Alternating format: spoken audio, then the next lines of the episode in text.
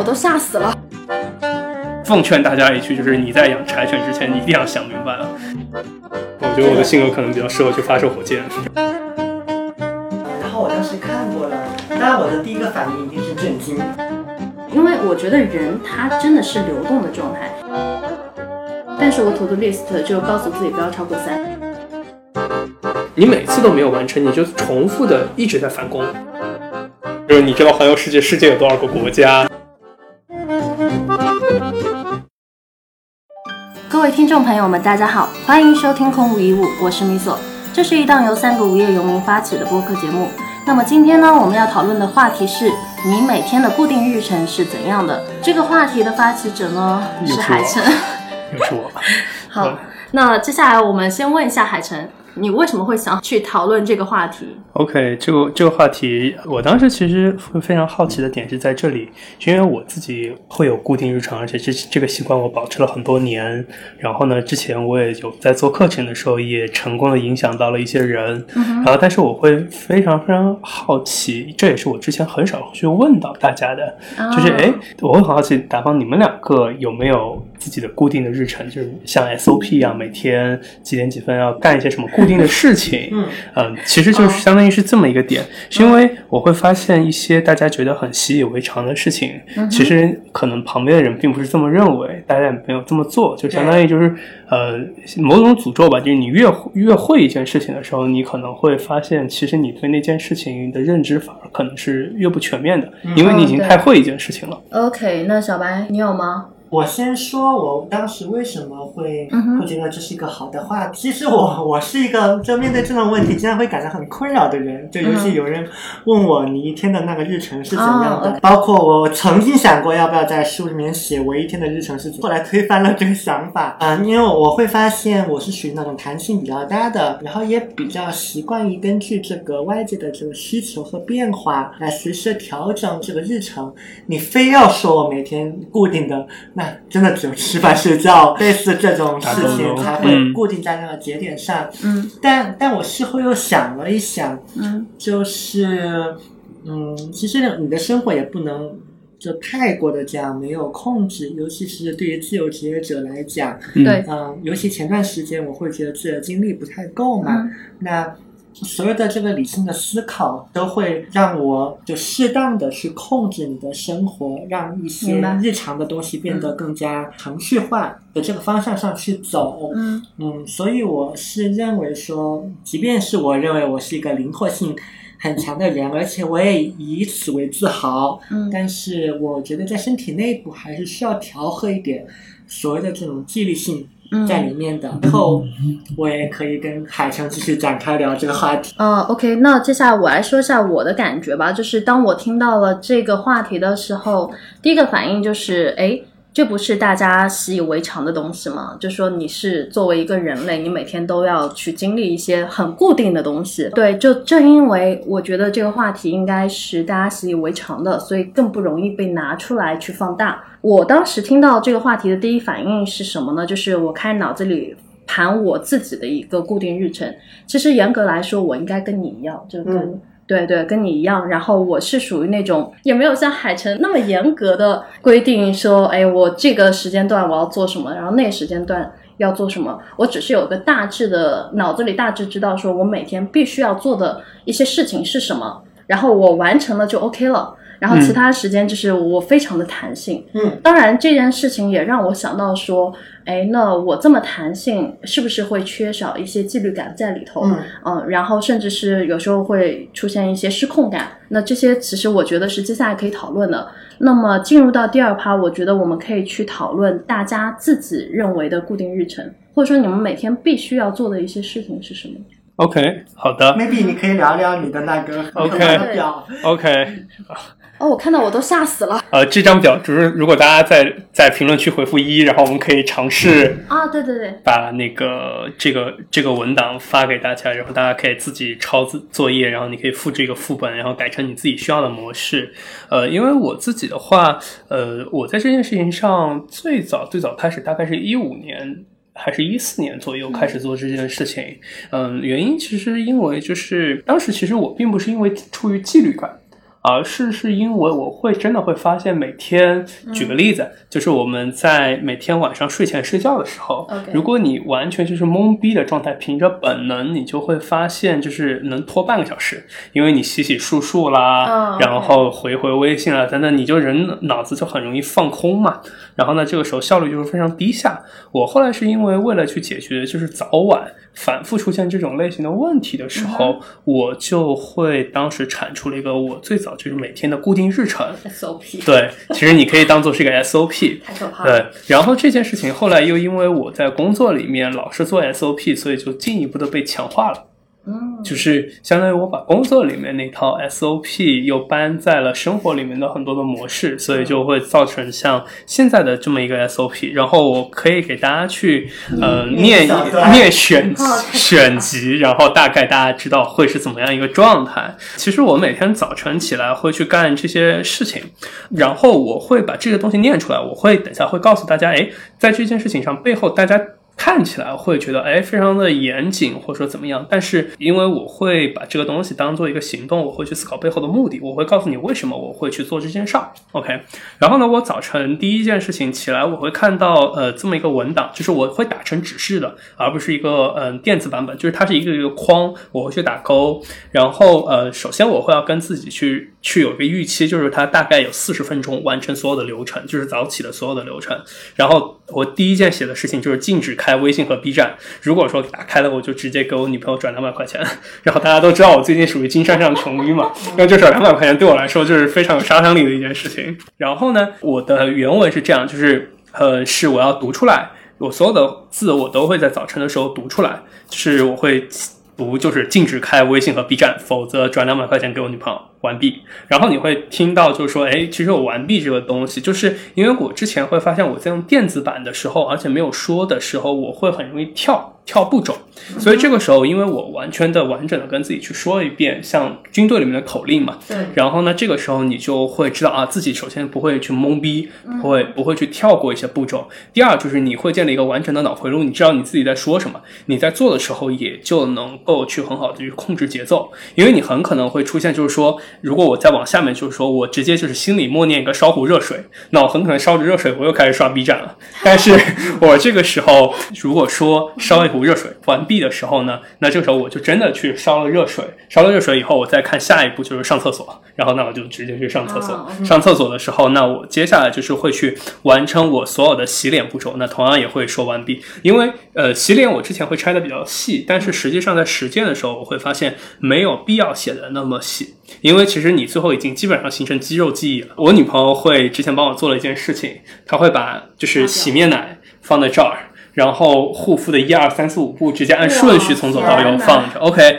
那哦我就直接就是每一步就做完，做完然后就 OK 了。然后，然后其实就是说你会发现有很多就是实践类的东西，是因为我自己会认为所有的这种固定的日程都不是模糊，就是它不是一个死的东西，对它会根据我的实际的状况去不断做修正。我一般每周会重新改一次我就是实际上遇到的问题，然后会写进去。举个例子，之前在一个星期之前都不会有写清洗我的眼镜这么一个步骤的，但嗯是实际上你会发现眼镜只要一天不洗，它它表面还是会有一些糊糊的地嗯方。然后呢，这个时候赶快清清洗一遍，很快。然后呢，这个时候我就会给北海装上早饭，就是北海就是我的柴嘛。然后他这个时候可以开始吃早饭的时候，我就开始打开 Inside Timer，然后这个时候是一个冥想的软件，冥想二十分钟。然后这个时候就开始完毕的时候，就北海开始吃饭，然后我开始冥想。嗯然后嗯在冥想完毕以后，就会开始去清洗碗筷，然后把碗筷放进柜子里面。 然后因为这样的话，就又可以就是防止就是我没有洗碗被罚钱。对，天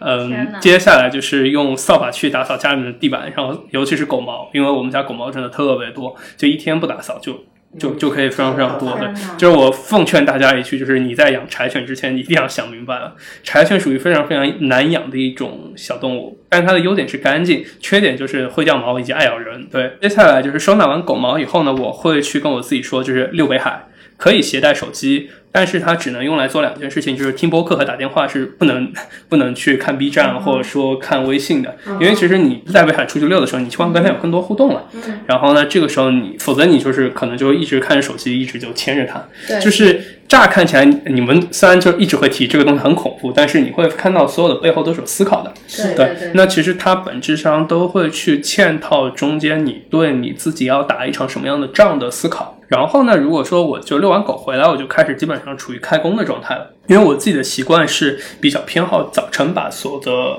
自己能够干完的事儿都干完。嗯那这样的话，下午的话，我一般尝试主要跟人聊天，嗯，包括晚上。然后呢，这个时候我一般会把手机里面呃 reminder 的任务全部都导入收集箱，嗯是因为手机它是一个用 Siri 嘛说，但是它现在不能直接导入滴答清单里面嗯去，所以我要跟他说，他得呃手工导一次，然后要清理完所有的收集箱的任务，并且检查今天就是我要自己跟自己嗯、呃比较大声的去说今天几点几分要干什么。然后如果去整理收集箱的时候，我可以给你们看一个东西。呃，这个你们如果说听众朋友们，你们感兴趣，你们也会回复二，然后你们也会看到这个东西的原版，就是它是一套完整的判断逻辑，就是收集箱究竟怎么样去做一系列的判断，就是它会分在不同的很清单的文件夹里面，嗯这样你就有不同的处理策略。举个例子，像这张表，我可以大概跟你们说一下逻辑，就是如果说这一件两分钟能搞定的事情，那就立马就做；做不完呢，你就要去判断它是否符合你的核心的战略。如果说符合的话，你就把它加入到任务池里面；如果不符合，那就该砍死砍死，该放到之后的放掉。就是包括小白今天会问我，哎，如果有特别特别多的任务做完怎么办？呃，我的方法非常简单粗暴，就是周五的时候我会把所有的任务都删掉。嗯做不完的那就证明不重要，对不对？那这个时候就直接把它清掉就好了。然后呢，在这件事情结束了以后，我会去做一件呃还蛮细节的事情，是我会把今天我要出去，如果要出去见人的话，我会把呃我要做的事情和时间贴一张纸，贴在纸条，贴在我家的镜子前面。嗯、我女朋友早起，她就能看到我今天有什么事情要出去，她可以安排她自己的日程。最后的一件事情就是准备早饭，然后同时准准备我女朋友的早饭就完毕，因为我女朋友一般比我起的会晚比较多，嗯然后呢，这样他早起，他也能够看到我今天要干嘛。然后他有时候想去跟我出去玩儿的时候，他就会知道，就是说，哎，这我今天有事儿，或者说有的事情他可以跟我一起去玩儿。嗯然后呢，嗯，他也能够吃到他的早饭。在这件事情做完以后，我就正式开始开工，就是我把一天所有能独立处理的事情都处理完，然后独立的完成掉，给人的话术也会提前准备好，然后就回复一波微信，然后就开始今天正式的开工了。嗯，这、是我平常的日程。所以呢，这个就是包括我中午会十二点会集中清理一波，晚上也会清理一波，睡前也会清理一波。就大概我其实一天会在这件事情上大概会花掉一共一个小时的时间。OK， OK，那小白你呢？嗯，其实今天在聊之前，海城又把这个东西发给过我。。对，嗯，嗯，然后我当时看过了，当然我的第一个反应一定是震惊，啊、但是我们都还是是我们都是职业化的人，嗯所以你的你的职业化的训练导致你面对一个事情你很震惊的时候， 嗯你的第二个反应就是要去探究，嗯啊哦对后面的原因到底到底是什么？我也了解海城嘛，我知道他的嗯 BTI 谁的，嗯那我也知道自己是 P，而且我也认认为说各有各的优势，所以我很快就能够理解到他这个东西它背后的一嗯个哼思考，尽管他没有他没有告诉我，然后我也在里面看到了我所我所需要的一个价值。首先，我的第一个反应一定是不是说全盘照抄，嗯，因为这个对于我来讲压力太大，对，我会觉得很可怕，大概率会崩掉。但至少嗯我看到他早上的那个部分是有给我很大的一个提醒的，因为我你知道我会看很多跟脑科学相关的这个书嘛，那所有的研究都表明，呃，你要做一些创作性的东西，比如说写书，嗯或者去做一些知识的重组的这个过程，最好发生在上午，而且是在那之前，你的脑袋里面不要堆一些有的没的就空无一物嘛。别的东西，对不对对 对空无一物，所以他早上起来要冥想，然后不要对看 B 站，不要去刷微信。嗯，我觉得这些步骤都是有，就有助于你去进入到这样的一个状态的。对，但对我是怎样呢？嗯你看道理我都是知道的，对可是我可能早上，如果我没有看到这个，我早上起来的习惯也许就是，嗯嗯，我在刷牙嘛，在刷牙那空档就觉得哎还蛮无聊的，要不要开个 B 站？然哦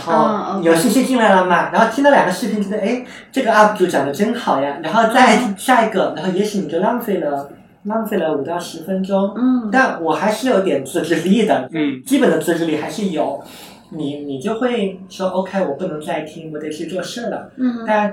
这个信息已经进入到你的脑子里面了，嗯，那可能就会有一些干扰嘛。它的有热度的影响。对，那看到海神这个，首先我觉得它会很好，能够帮助到我。其次，我也在回想，如果让我自己去做这个 SOP，大概率的我是做不出来的。嗯。原因不在于我不会做 SOP，我非常擅长。可是我擅长的这个场景更多是在工作中，嗯明啊白。我大概会能够判断，就你大概对自己有、嗯还是比较了解的。嗯你在生活的方面去做一个 SOP，我觉得我会动力不足。嗯诶，哎我会很好奇，嗯对你来说，工作中间和生活中间的差别是什么？因为对我来说，你呃，是没差别吗我对我来说没什么差别。我也是没差别。对，因为因为你别忘了你你是 J 呀、嗯就对你来讲做这个东西是不需要耗特别多能的，嗯可对我来讲就是你得当做一个工作来处理。如，OK，果在嗯说直白点，如果这个事情是赚钱的。嗯嗯那我会很认真地对待，嗯包括说我承担了对那个客户的这个责任嘛，嗯那这是我工作的一部分，是，我必须要做。嗯可是你让我，你让我在就日常的这个事情里面去做这个，理性上我觉得它有它的必要性，感性上我也会知道我大概率是会崩掉的。嗯嗯那与其我从头做，那不如说我就直接抄了海城的作业， ，OK，嗯我就直接嗯在他的这个清单啊上做改就好修嗯改。对，嗯然后我也没有就是一步到位抄全天的，我就只抄了早上的部分，嗯，然后把里面一些跟我不相关的东西给踢掉。嗯，嗯，对。 OK，那那我就说一下我吧。其实我刚才在看我公众号的时候，突然发现我有谈过这个话题。然后那篇公众号文章叫《高手和普通人之间的区别在哪里这个听起来很消耗。》，哦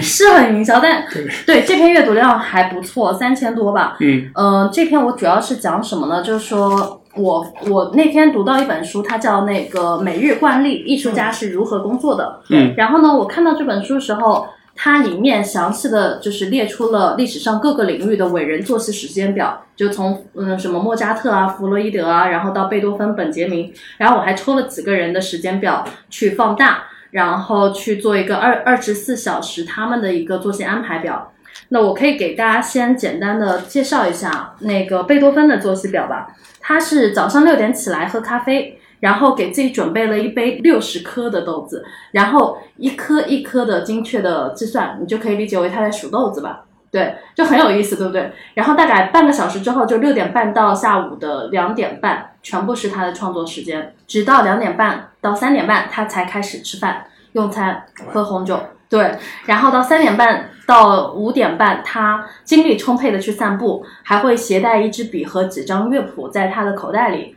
那么从五点半到十点，他是跑去一个酒馆读报纸，然后去同时呢去食用一些简单的晚餐，比如说一杯啤酒、一个烟斗。然后从十点到六点，就是第二天早上六点是睡觉时间，对，也就八小时的睡觉。那么至于那个本杰明·富兰克林呢，他自己他自己是五点开始就起床了，然后早晨先思考我今天要做什么，然后五点到八点是他洗漱啊、呃和思想演说的时间，就是感觉有点像打鸡血啊，可能就跟你的那个状态一样， 嗯对，然后去考虑，哎，今天我要做什么，然后并做出一天的决定，呃，继续目前的研究，在吃早饭，就是五点到八点这三个小时。那么从八点到十二点，他开始工作，然后从十二点到十四点，这下午两点，他开始读书、查看账目，再吃饭，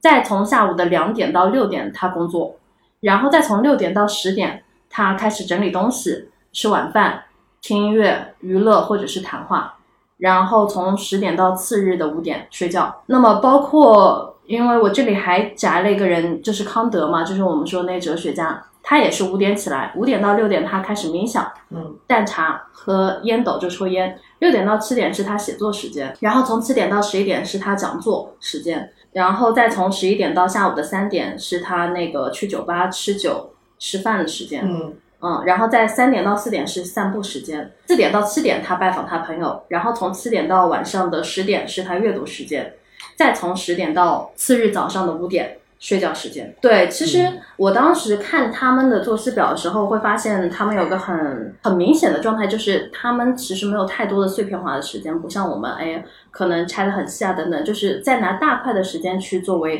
比如说创作也好啊，或者是就做其他的工作安排也好。对，当然我不知道实际上他们是怎么样的。我当时就在思考说，哎，是不是需要去模仿他们的作息？然后这样这样的话，可能嗯，就我也会养成一个成功人士的一些习惯标准。所以后来我就写了这篇文章嘛。写了这篇文章的时候，我就意识到说，其实你是没有办法去很好的复刻别人的东西的，你肯定要去在比如说你参考海城的基础上，你有自己的一个时间的节奏或者是调整。对，嗯海神的只能作为你的参考，它是不能成为你自己的东西。对，没错那，所以像我自己的话，其实我自己就先不说我们怎么去制定啊，就下一趴我们再去讨论。我自己一般来说，我的每天必须要做的几件事情是，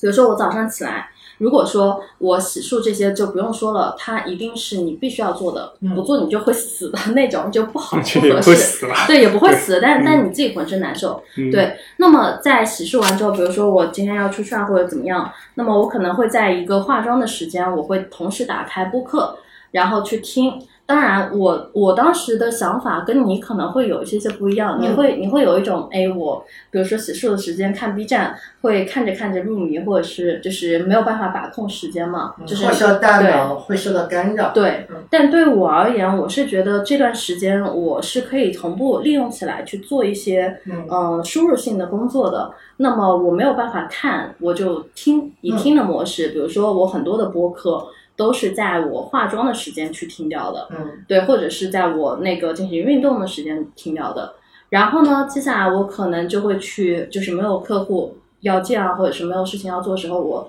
下一个目的地就一定是去有咖啡厅和有书的地方，然后就可以在那边待一整天。对，因为那个环境就是第一，我每天必须要喝咖啡，它可能是一个瘾，而且我我喜欢喝奶咖嘛，那么喝咖啡它能带给我一种就是充沛力，就是它它可以帮助我更好的工作，这已经是功效性的一个就是功能了。对，就咖啡对我而言不是说哎我可有可无，而是成了一个功效性的功能。对，然后我一天不喝咖啡，我就觉得少了一点什么东西，就今天没有完整。那第二点就是，比如说我不需要去见客户，或者是我不需要大块工作的时候，我可能会去呃书店看书，就算是一个知识性的摄入，我会去随意的乱翻书。嗯，乱翻书的状态就是让你的思维更开阔，知道当下的流行书籍是什么，大大家在推什么，然后会发现一些很多小众冷门的书籍等等。然后包括我不是最近在看国学的一些东西吗？是， 它就是成了我这个阶段就是打开的另一个大门，对，就还很有意思。就是说，书店也成了我必须要去的地方，当然不是说每天都要去啊，嗯至少说一周必须得去个两到三次，起码的。对，那么结束了这一趴之后，那我肯定会去运动嘛，因为运动这件事情在我看来也是一个很必要的事情。我不想在更多的就是其他地方花医药费啊等等去，就是等我身体坏掉了，我再去嗯思考说，嗯哎，我要救我自己等等。那我不如就是在它发生之前先阻止它恶化，或者是怎么样，对，就保持一个更好的身体的状态。那么它就可以更好的让我去工作，甚至是去别的地方娱乐啊等等。那么这大概是我的整体的一就是 agenda 这样的一个过程。嗯对，所以这部分的话是基本上是我我的这块，其实也没有太多的就是很严苛的精确到分钟的这样的一个状态，基本上是大块的时间。嗯，对嗯嗯，但刚才你所提到喝咖啡这件事情有，有启发到我，就是呃我们可能跟海神的性格不太一样，对不太是这种把习惯把这个计划定得那么细的人。嗯但其实仔细回忆一下，就即便在我跟海神没有聊之前，也不是说我的生活就是彻底的松散的，嗯对也不是，不然的话你也不能产出这么多东西，对是，对吧？嗯，其实还是会有一些固定的，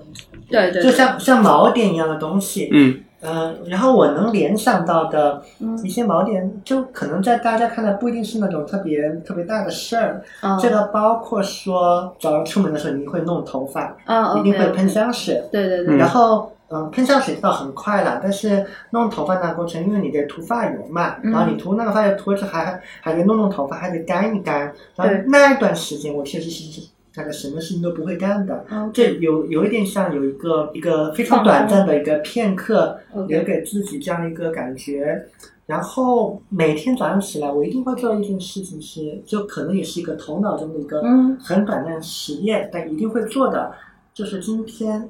就是打死我也要做完的那个事儿到底是什么。 OK，然后嗯大概就是一到两件。那对于我对来讲，类似这样的一到两件事，一定是背负了特定的责任的。嗯，对对嗯，对，就比如说今天我非常清楚，今天我要完成的事情是上午十点钟要去做一个 MBTI 的个案，嗯哼，这是雷达不能动的。嗯，对，然后以及下午三点钟，对，下午两点钟，我的那社群里面有一个固定的一个答疑，嗯 OK 有一个小时的时间，这是雷打不动的。嗯然后就是在那之后，我已经答应了你们要过来去录这个播客，嗯那因为你有这样一个责任嘛，已经答应出去了。嗯那这两到三件事情是雷打不动、不能变的。对，那别的事情那就灵活吧。嗯，OK，所以还是会有一些固定的点卡在那里。 ，OK。哦，我其实我会发现是这样一个差别，可能就是我脑壳里呃又开始会就是进入到打仗的模式，嗯因为对对我来发说，SOP 的那套东西更像是什么呢？呃，军队里面会有这么一个概念，就是叫做呃步兵的鞋型装具，就是简单的说，就是说你手上可能有什么手榴弹啊、子弹啊那些东西，你一个一个装装在身上，你就像捆麻袋一样，就就很麻烦。嗯所以他日常的状态都是把自己打包好的。嗯就是他要保持快速的反应，他就得需要把日常的一些最简单的事情急速压缩到最低的状态，就是哦不用用脑壳儿，也不要用时间。就像对我来说，我自己假如说我六点半起来，我直接看到四十分钟，我知道这所有的东西都是我自己算过的，哦 OK，我知道一定四十分钟能做完。嗯，那做完就意味着我在七点十分就一定能开工。对， OK，那这个时候就中午的这个差不多整个回完，我自己测算过，大概十五分钟内一定能做完。然后晚上呢也是十五分钟，晚最晚上就是晚间差不多三十分钟内一定能搞定，就含遛狗。那这时候就意味着我一天最多最多投入的时间其实就是一共是一百分钟，一百分钟相当于一个小时零四十分钟，这是所有的日常的 routine，就像打仗一样，就是你把这个基础的战线维持好了，就是你对外界有基本的反馈，然后你的狗也不会死掉，然后你也吃了饭，嗯然后呢，这意味着就是说你其他的时间都是机动兵力。对就之前我也跟你反复提过对机动兵力，那这个时候就意味着，呃，就是可能我自己是对自己也比较 push 的那种状态，嗯我自己会倾向于就是，你们可以看得到，这就是类似年度的目标。那我其实，在所有的时候，我会每天在想嗯的所有的事情，就是我怎么能够去做。我一一般不会限制到两到三件事，但是我会在想怎么样用最高的杠杆和最高的效率，嗯嗯，去实现这些年度的目标，离他们更近。对嗯，其实我就会去想这么一那件事那情。我有一个问题啊，海城，就是，呃，包括我们听众在内，有蛮多人，其实你的这个 agenda 不是由完全由你自己控制的，你可能会受到工作的影响。那即便是对于我们，也会出现这样的一个状况。嗯就比如说，我可能想安排在每天的嗯大概四五点钟就要去运动，你你科学验证这是嗯不是一嗯个嗯很好的运动的一个时段？但也许我会发现，我大部分的客户他可能会集中在那个时间，他有时间，嗯嗯他就会扎在那个地方。类似这样的一个情况，因为外界的对你的要求，导致你没有办法去维护这个嗯 agenda，那你会怎么去处理它？呃，对我来说，agenda 像一个乐高积木一样，嗯它是被封装成一个完整的乐高积木，它是可以被挪动时间的。嗯但是就是说这个事儿本身得做，因为它背后有它的思考。就举个例子，我我嗯狗不狗不遛真的会死啊。对，那就是这个时候就意味着说，举个例子，我可能会跟我在执行一些关键性的战略的时候，我可能不是九点钟完成，所以那我晚间的日程就会被挪后到十点。嗯啊，没问题。呃呃，因为我的所有的优先级是优先先突击关键的战略目标。嗯嗯就类似就像打仗一样，就是说，确实就是说，条令应该是规定我们六点钟吃饭，对但是别人炮都已经砸到你头上了，那你应该先把别人的炮给敲掉，然后再去吃饭。但是吃饭的流程还是差不多的，啊，对，嗯就大概是这么一套逻辑。就是它的整套的逻辑都是为了更高的就是战斗效能吧，你可以这么去理解。它本质上是为了更高的效率去服务的。我我能不能这么理解啊？就结合我的实践经验来看，嗯对其实你一天的工作里面，有些事情它可能没有什么战略意义，但是你不得不做，对，没比错如。说吃东西，哦对，啊，对吧？那这个就你就划定在这固定的模块里面，对把它做好，没啊错然后。啊，即便是这样，就探索它背后的这个 why 也还是很重要的。是，啊、比如说我从虽然不是海翔那个原文里面写的，但是从他那个计划里面给了我思路。嗯就现在我偶尔会有错过饭点的时候啊，但是我会尽量不要错过饭点，但就能够在正常的饭点吃东西的时候，我会有一个强制的要求，就是我会啊、就别看手机了，就好好吃饭，然后吃饭。的过程中，强制的要求每一口你至少嚼二十下，嗯嗯 OK，、啊那因个为非常有然后因为我也知道非常多后面的理性的一个支持，嗯包括说这样你才能够更好的享受食物本身，嗯对，然后也预防吃的太多，因为这样比较有饱腹 感啊。然后这也是一个给自己放松的这个时间是嘛，不要吃个饭还要不停的往脑袋里面灌东当西。时我我得出了一个完全完全相反的结论。嗯就是既然人都只是为了去摄入营养营养物质，所以那我们吃代餐粉不就好了吗？ 那那我会给你新的信息点。 OK 解决这个动作应该是有助于人分泌血清素。对，所以当时我们就做出了一个更丧心病狂的东西。既然人类需要咀嚼感，我们就做出一个咀嚼饼干，配合着代餐粉而去且是吃。可对以的，是可以的。是那那你还要考虑别的嘛？比如说吃饭这个东西对我来讲还是有情绪价值还是有幸福愉悦感的，能释放多巴胺的。对啊，如果这个东西对你觉得无所谓是，那就是生存不得不吃，是，哦那你可以这样。我觉得我的这性格可能比较适合去发射火箭。对个对这样没问题，嗯没问题，嗯开心就好。 是，呃，但但 anyway，我们把这些其实没有什么战略目目标嗯意义的事情给它排除掉之后，是那我们再去盘点剩下的这个时间嘛。嗯，再再去看剩下的这个时间里面、有哪些是你要去完成的战略目标，对。要把它优先做完。是我觉得这个这个盘点的意义是很大的我。觉得其实它绝对能省下的时间没有那么多。对，因为其实说白了，就是你又不是服那种流水线上的工人，其实你能省下的时间没有你想象中那么多，但它真正省下的时间其实来自于你的觉知，它其实是一个很好的锚点。嗯他能够，就是很多时候，就是因为我之前做了很多的个案嘛，看过很多人每天他们几点几分干什么，对，我最后会发现，其实就是这也是一个基本上，如果你要去学时间管理，我可以告诉你一个结论，就是，嗯、其实绝大部分人不会真的不会缺时间，他们总有办法能消耗掉他们的时间，就无论是刷抖音或者怎么样，嗯就是往往是对在就是混沌和觉知中间消耗了他们的时间，而不是因为他们真的缺时间。是嗯，是，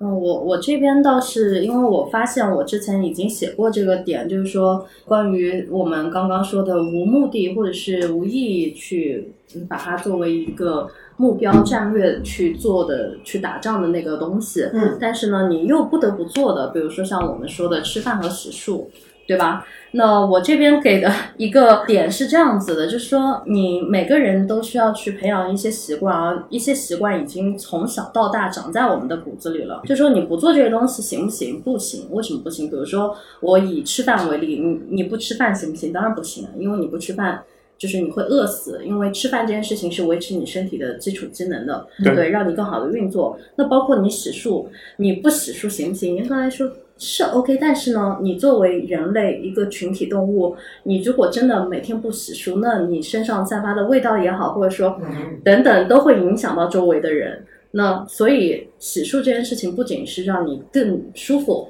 同时呢也不会干扰到别人，就、嗯就是我们说的不要给别人添麻烦。是那你看，就是所有这些我们养成这类习惯，它整体背后的原因都是因为你有一个很强烈的动机在里头，就说你不做这个事情不 OK，因为它会影响你的生存和发展。那么我们接下来就是去讲你刚刚说的，就是一个习惯它值不值得被培养。我觉得其实，在我的思考当中，也是有一些些的不一样的观点的。比如说，我们刚刚，我不是刚盘了那么多的名人他们的作息嘛，是他们不是都是五六点就起来了嘛？嗯然后，其实我看到这些的时候，我的感知是我没有办法做到五六点起来。就它对于我而言，它只能作为我的参考，但绝对没有办法成为我的习惯。嗯因为我试过五六点，实在太痛苦了。那接下来我就我就开始就是跟自己说，我说你是不是非要五六点起来？嗯，就是你你是不是今天 OK？大家都说早睡早早起是一个好习惯，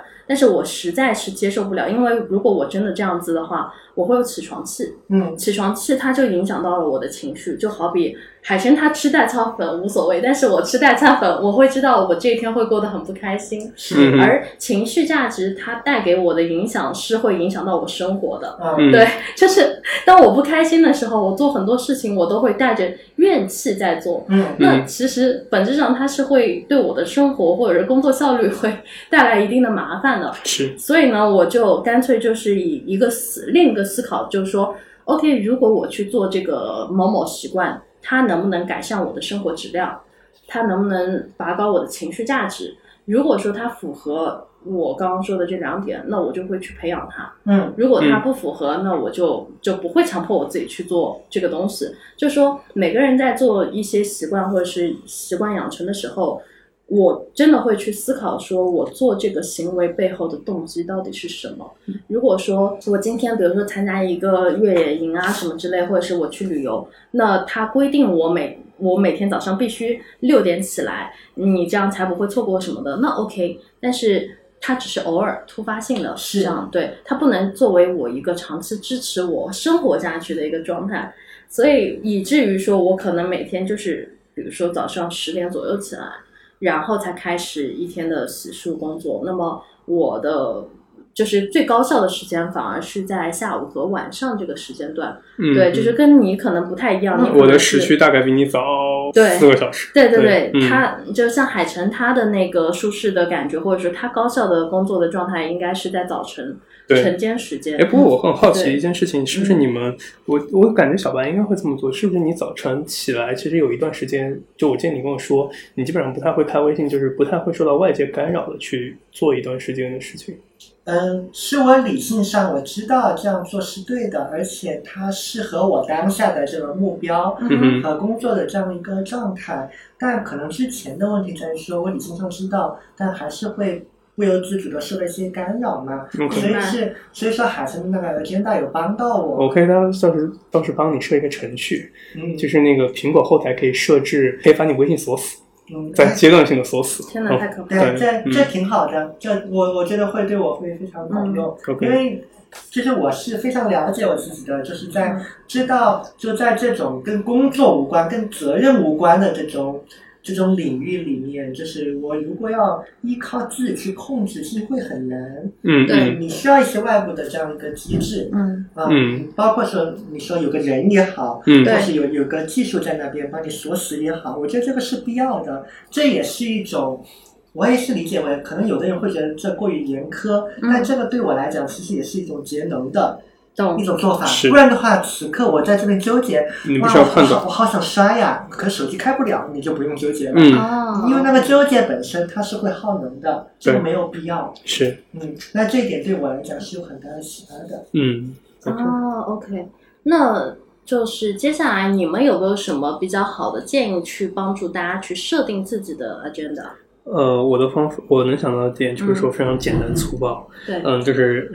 我就是在你们回复了足够多的意义的以后，我们就会把这个文档放出来，你就直接复制复制那个副本，然后你直接根据你自己去改。但是我觉得真正的那个重点在改。嗯就是因为其实就是说，呃，我会认为所有的人的写的这些自己的，呃，你叫 agenda 也好，一些 SOP 也好，其实这些东西都是实现你最后目的的手段。所以呢，换而言之，你得搞清楚你的这个仗是是在打个啥，对因为动知是就什么就很多人就是说，很多人其实一开始会去看到我的这套东西的时候，都会觉得就是说特别的 tough。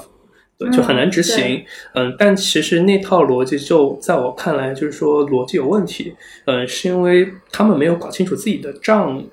或者我没有搞清楚我为什么要去根据我要打的仗设计成这个样子。嗯，对，然后呢，就是说他们直接套用了他们的经验，所以他们就会觉得这件事情很难搞。所以我觉得这个其实本质上它就是一个大家在抄作业的时候的问题，就是你得搞明白你抄的这个作业，这个人最早是怎么去想这件事儿的。举个例子，呃，我之所以会设计这套逻辑，是因为我的所有的最大的那个嗯、爽感是来自于胜利。呃，对我是可以不计代价的去投入，去获得一些我自己想要的东西，我一定要打下来。就对我来说，我对其他的东西的，就是获得感其实没啥。就是对我来说呢，其实我就还 OK，就是说不舒适啊或者怎么样，对我来说都是可以承受的。就像精力管理，就是最后我会发现，就一通最后分析下来，我只需要就是保证胜利，然后保持正常的吃饭和睡觉就就可以了。其他东西对我来说，其实有没有促进有促进，但是对我来说投入产出比不合理。嗯那我这个时候就要返回头来去看，就包括你自己在看到这个文档的时候，你就要去看，就是说对像这期节目，其实你已经可以看到我们大家在设计这个清单的时候的思路是怎么样。嗯那你就要把你的目的转化成你自己可以去执行的思路。其实，在我对看来，就是说，它很大的程度上就是说，你要在目的上多想的想的深一点，是然后在手段上表达的越简单越粗暴。就是我自己的标准，就是你即使就今天变傻了，然后你看着也能够就是执行，因为你只写一个就是说开始冥想，这是绝对不行的。你一定得写清楚，就是说你直接能变成操作步骤，就像我们在公司写 SOP 一样，你得把把对方想象成个傻子。对第一步、第二步、第三步，你具体得做什么，做成什么样子，点哪里，甚至就是说点哪里可能对自己有点过分哈，但是就是说，呃，就是一定它是要可被执行的，嗯就是看着就能做的，嗯然后这样的这个东西才能落地。因为我们的假设就是说，即使是你那天精神再差嗯。然后那也可以去做，但是套回目的的时候，我觉得目的是最重要的。这个时候你才能知道应用场景在哪里。是对，对因为呃，举个例子，就像我前两天从兰州嗯、来就回北京，然后那天我是五点半起来，哦不对，应该是五点钟起来，那就意味着我这套东西是启动不了的，对不对？嗯对我这个时候冥想二十分钟，我就会告诉你，我就直接就是大家在兰州市区里面解，就是听我今天的分享，对吧？然后呢，这个时候你就会非常清楚哪些东西是它的优先级更高，你你再怎么样，就是你上个厕所还是总得有要的，对不对？对你就可以去跳步骤，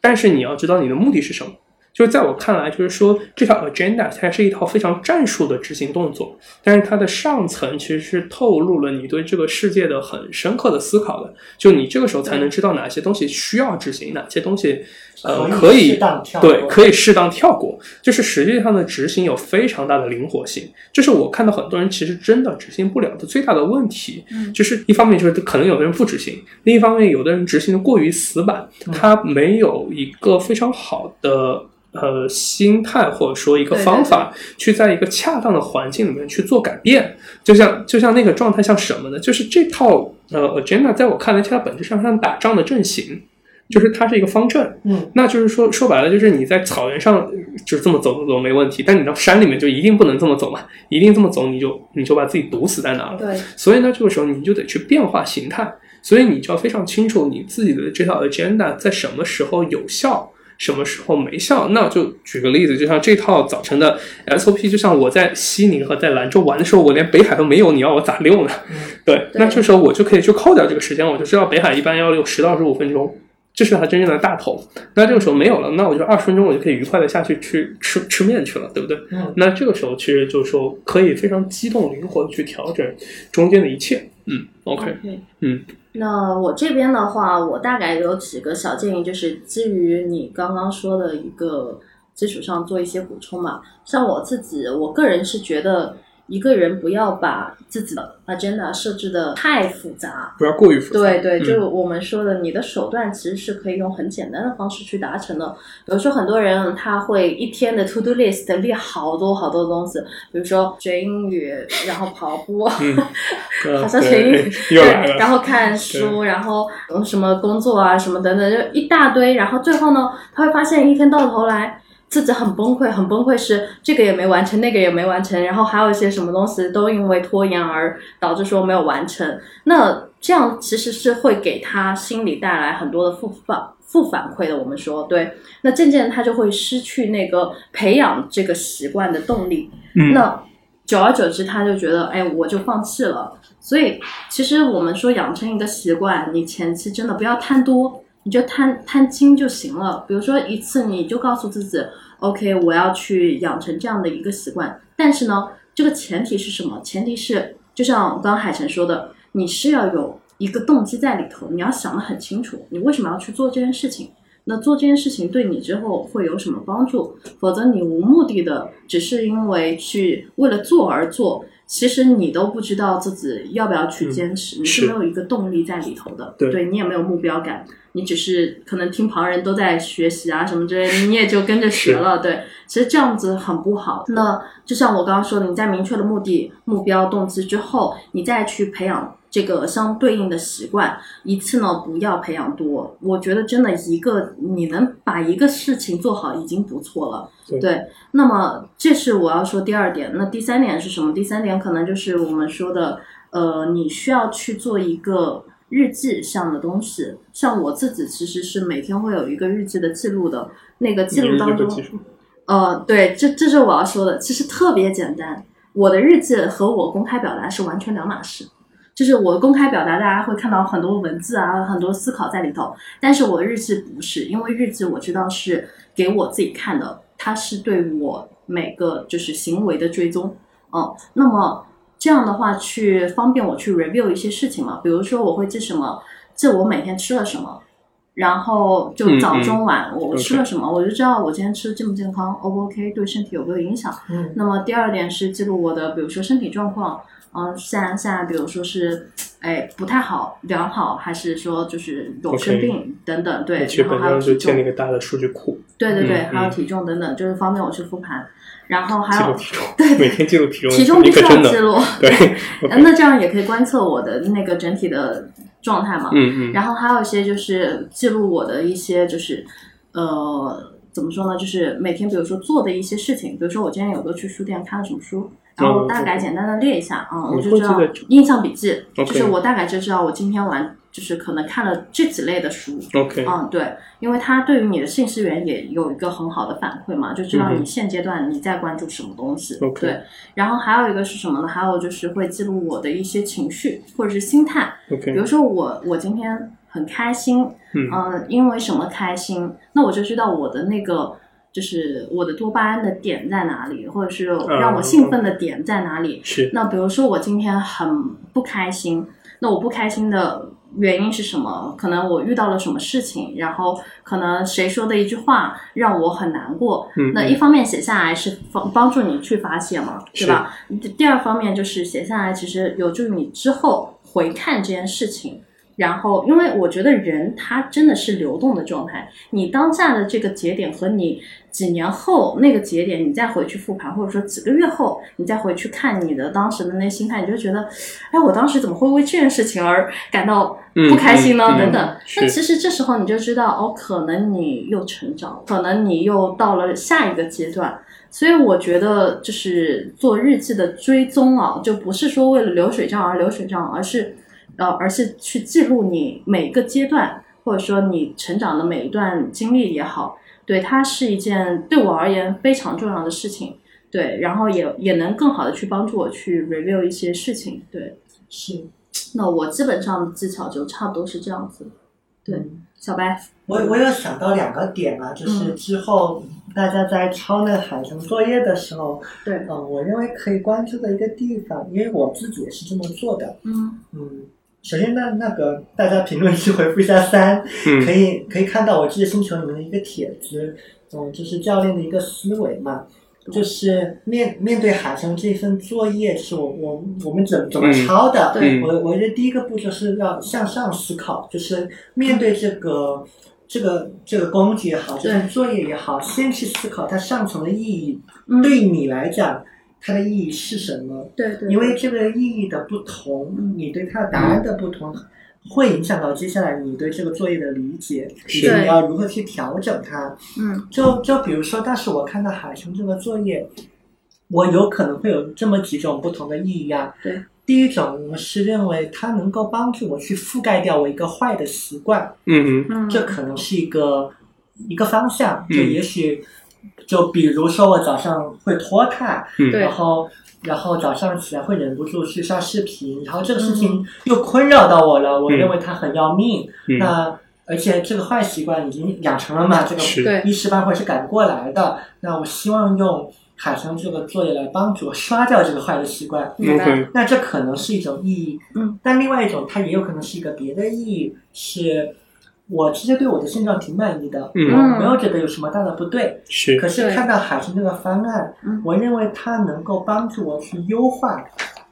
我早上这个部分的精力管理。 OK，啊 OK 因为而且这个经过我的理性思考，我觉得我本来就应该这样做。嗯这就这个工具对我来讲不是束缚，它能够让我在早上嗯这个时间段释放更多的精力出来，而恰好早上释放出更多的精力，对我和对我的这个业务来说是非常重要的一件事情。嗯，我对它是有个正面的想象的 OK，啊，那这可能也是一个意义，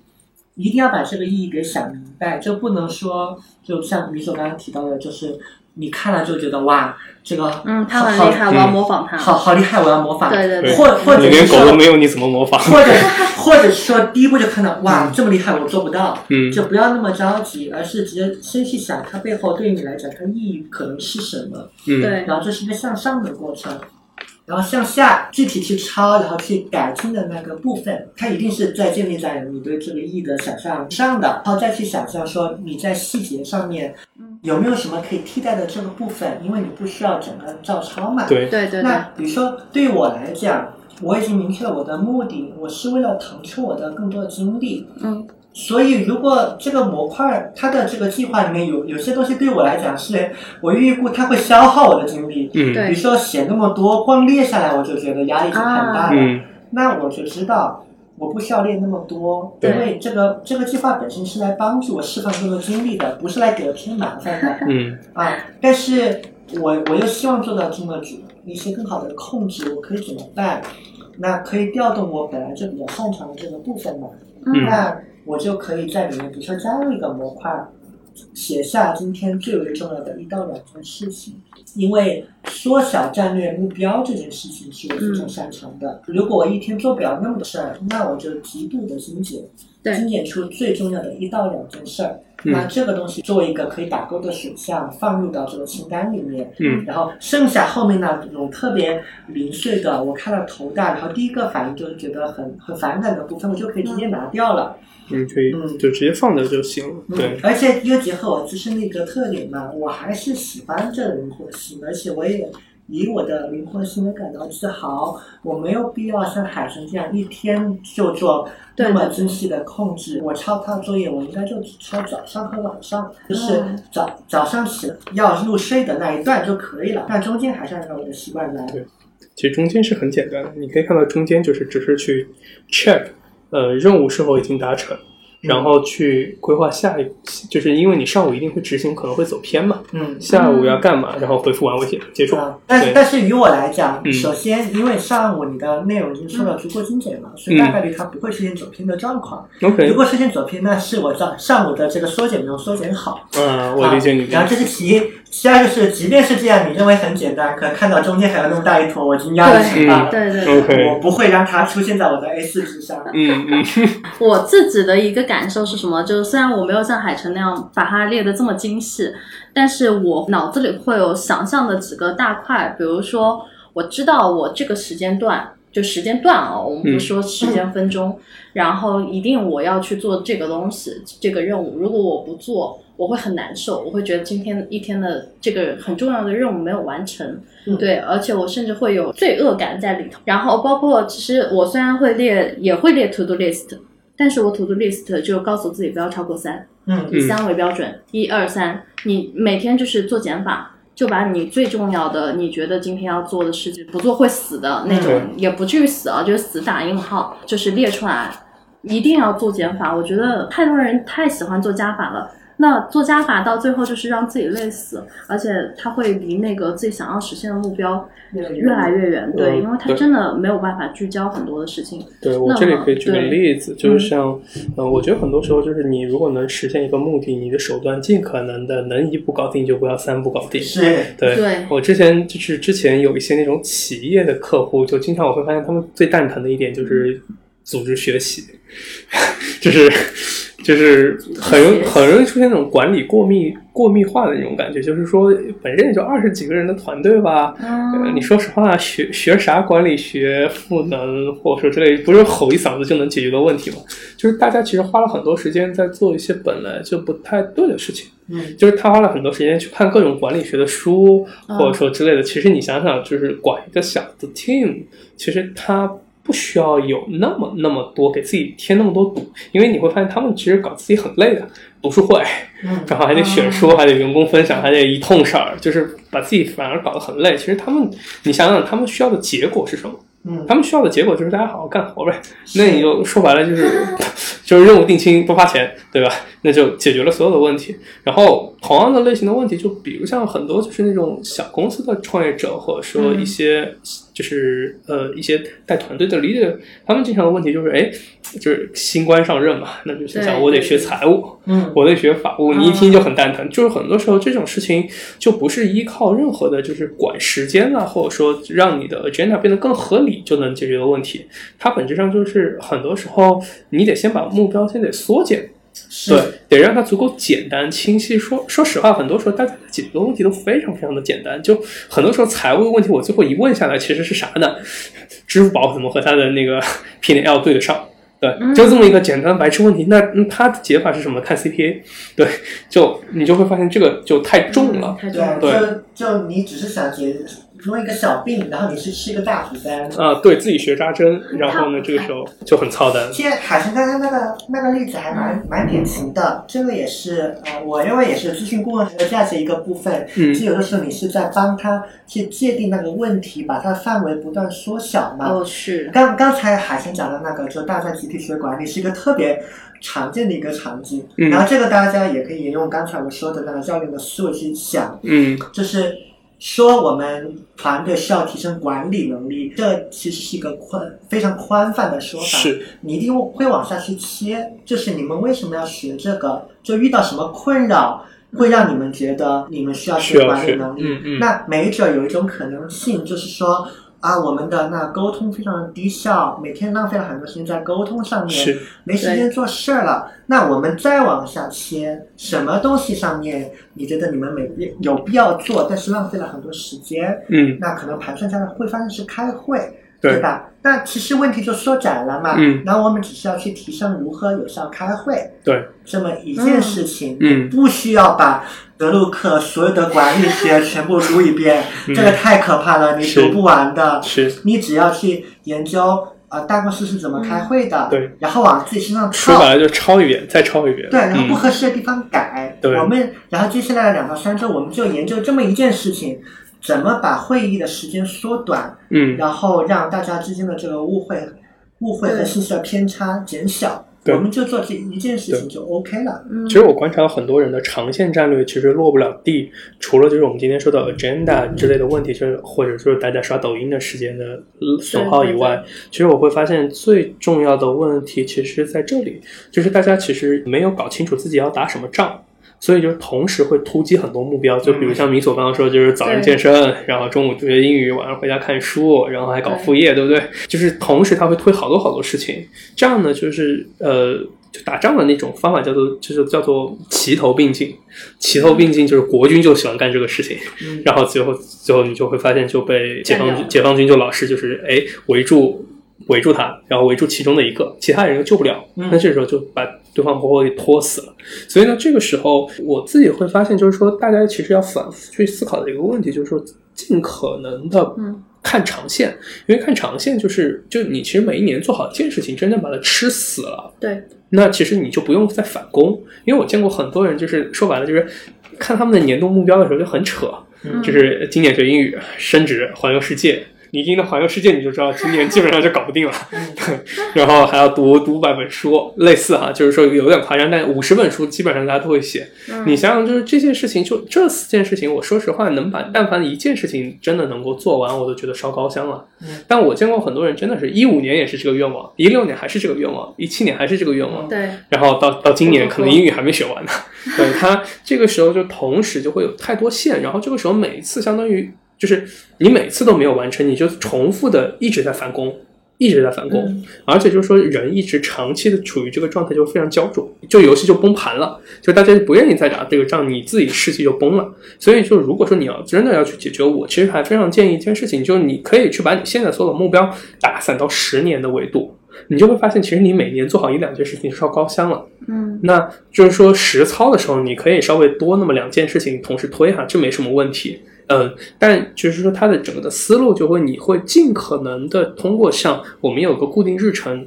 然后减少你的呃刷抖音的量，去提升你的，呃我们把它当做打仗吧，提升你的战争可用的总资源。你有更多的时间资源，你在集中兵力去突击那么一两件事情，就比你呃有大量的时间就是 random 的花掉了，然后还同时扑在三件事情里面，成功的突击概率就会更高。嗯其实就这么一个思路，就集中兵力，然后把它彻底给歼灭掉，而不能每次就只吃一点点，只吃一点点，别人兵又长回来了。懂，我我补一个操作上的一个、嗯一个小的小窍门儿，就是嗯海神说的，呃，目标这件事情，我认为是值得单独去拿一个笔记本去做的，嗯尤其是对于因为海神是偏向 J 的人，嗯就是比较擅长于做这种计划和目标拆解的人，但有的人天生不那么擅长嘛，那这个技能也是要不断的去磨练的。那如果你的这个技能还没有很强的话，其实我会非常建议你单独拿一个笔记本。去写下你所有的这个目标，你是甚至一开始不用去思考说那个目标之间的逻辑关系嗯是什么，就把你想要达到的东西写在这个笔记本里面。嗯然后我建议这个笔记本就是买一个在你的在在你的承受范围之内最贵的，然后嗯最精美的，然后这个笔记本什么都不干，只写目标，也不用写这个目就是标写一的，页吗？还是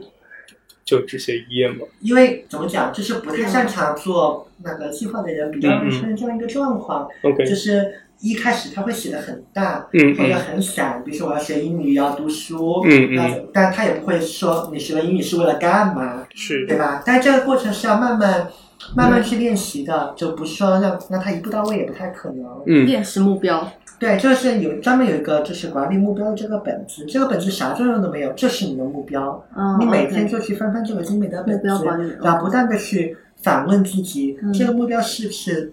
到了足够本质的地步？它上面有没有跟我的这个利益所关联嗯上？就那些 smart 什么嗯各种各样的啊原则？ ，OK，然后这个目标它是不是真的是我想要的？嗯就比如说环游世界，这是一个非常典型的一个目标。很多人你他禁不住问的，就是你多给他一个信息，哦就你知道环游世界有多累吗？太累了，对，我觉得天哪 challenge 一个问题就是，你知道环游世界，世界有多少个国家？对啊你对，嗯你就会发现，其实这个不是你真正想要的目标。你想嗯，要的其实你想要的只是不上班而已。对，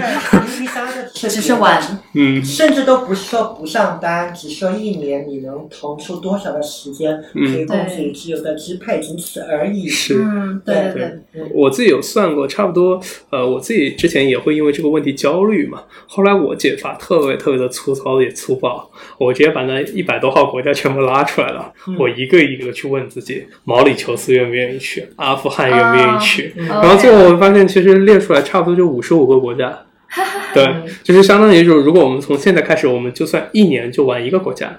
嗯呃，到狗带之前基本上都能玩完。啊何况你还可以努努力嘛，就是像欧洲，你可以四七个八个国家一起一起弄。啊对对，是嗯然后我这边补充一个点吧，就是我觉得，嗯，你们可以把人想象成一个计算机，然后计算机它是有内存的，就是人也是有内存的。我们假设一天不用假设，我们一天也就二十四小时，然后这二十四小时里头，你要去做哪些事情？就是我的原则是把这些就是非常占用我内存的事情就全部删掉。就简单来说，什么怎么去评定它很占我的那个内存呢？就是说它带给我的回报价值是零还是是负数呢？还是零呢？还是正数？那如果是负数或者是零的，我就会删掉。比如说，其实如果我不是在去研究什么自媒体的玩法等等，那么对于刷抖音啊这些事情，那对我而言，就是它可能就是一个零回报的事情。那我可能就不会去把它作为一个我需要去看的东西，对，除非说，呃，你们觉得说看这些东西能够让你带带来一些情绪上的价值，比如说你你会更开心啊等等，那 OK，它可能带给你一些就是正反馈吧。对，但是对我而言，那我我不需要通过刷抖音来获得情绪上的价值的体验，或者说去拔高我情绪价值，那可能这件事情它就会被我删掉，不会出现在我的日常的作息当中。那什么时候它会出现？就是说，今天我可能需要研究这个东西了，嗯，那我就知道说，哦，我必须得看它。我看它是抱着一个我们说的目标，是一个动机在里头的，而不是说周围人都在刷，然后我也要去刷一下。今天有一个这个热点，大家都在讨论，然后我也要去讨论一下。那如果我不是说做那个娱乐八卦板块的自媒体人，我就看这个东西对我而言就没有什么太大的意义，反而还占占据了我的内存，比如说占据了我的时间条。那可能这部分时间我省下来可以去做别的事情，但是因为大家都在讨论这个人，大家都在讨论这件事情，呃我不讨论显得我格格不入啊等等，那么我可能就是处在一种被迫再去讨论，但实际上我可能内心就真的不想要去做这件事情。那我觉得这个事情就是一个负反馈的东西，所以就尽可能的大家把这些零回报的事情就都删掉，会比较好。那这是我要补充的一点。然后我觉得现在我们也基本上讨论的差不多了，方法论也差不多给到了，最后总结一下啦。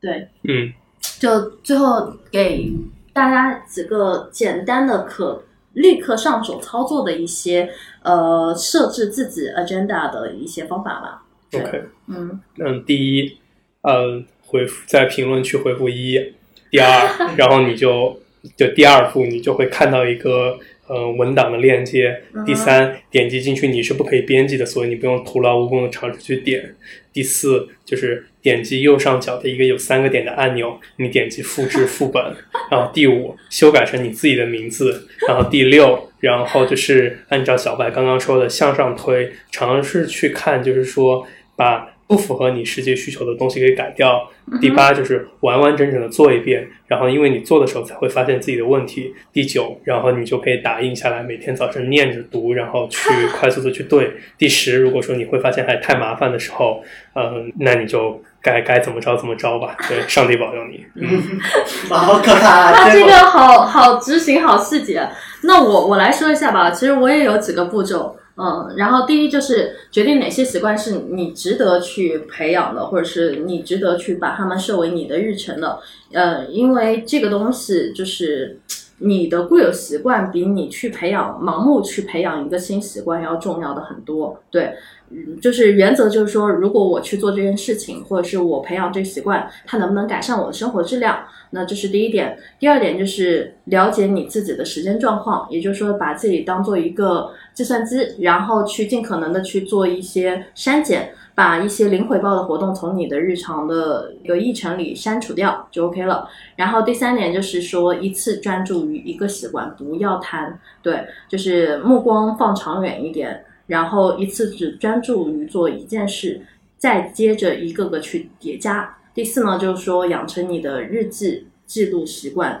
日记是帮助你更好的去追踪你自己的情况和习惯的，因为不要完全去依赖和相信你的记忆，人的记忆有时候它是会出现模糊状态的，甚至是会错乱的。所以说，我觉得最好的状态就是说你去做一个简单的日记复盘，因为这个东西是给你自己看的啊、那所以你也不用太复杂，然后去增强你自己对于目标的责任感。那我这边嗯，就推几个问题，大家在抄海城的作业之前，可以先先自己问一问自己。如果你那个答案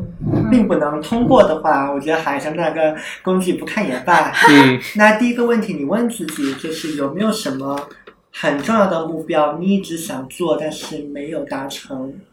嗯，到底是什么？嗯那这是第一个问题。第二个问题是，你有什么旧的习惯阻止你去达成那样的一个目标？嗯，把它写下来。第三个问题就是，海参的这套工具能不能帮助你去替代掉你以前的旧的习惯？嗯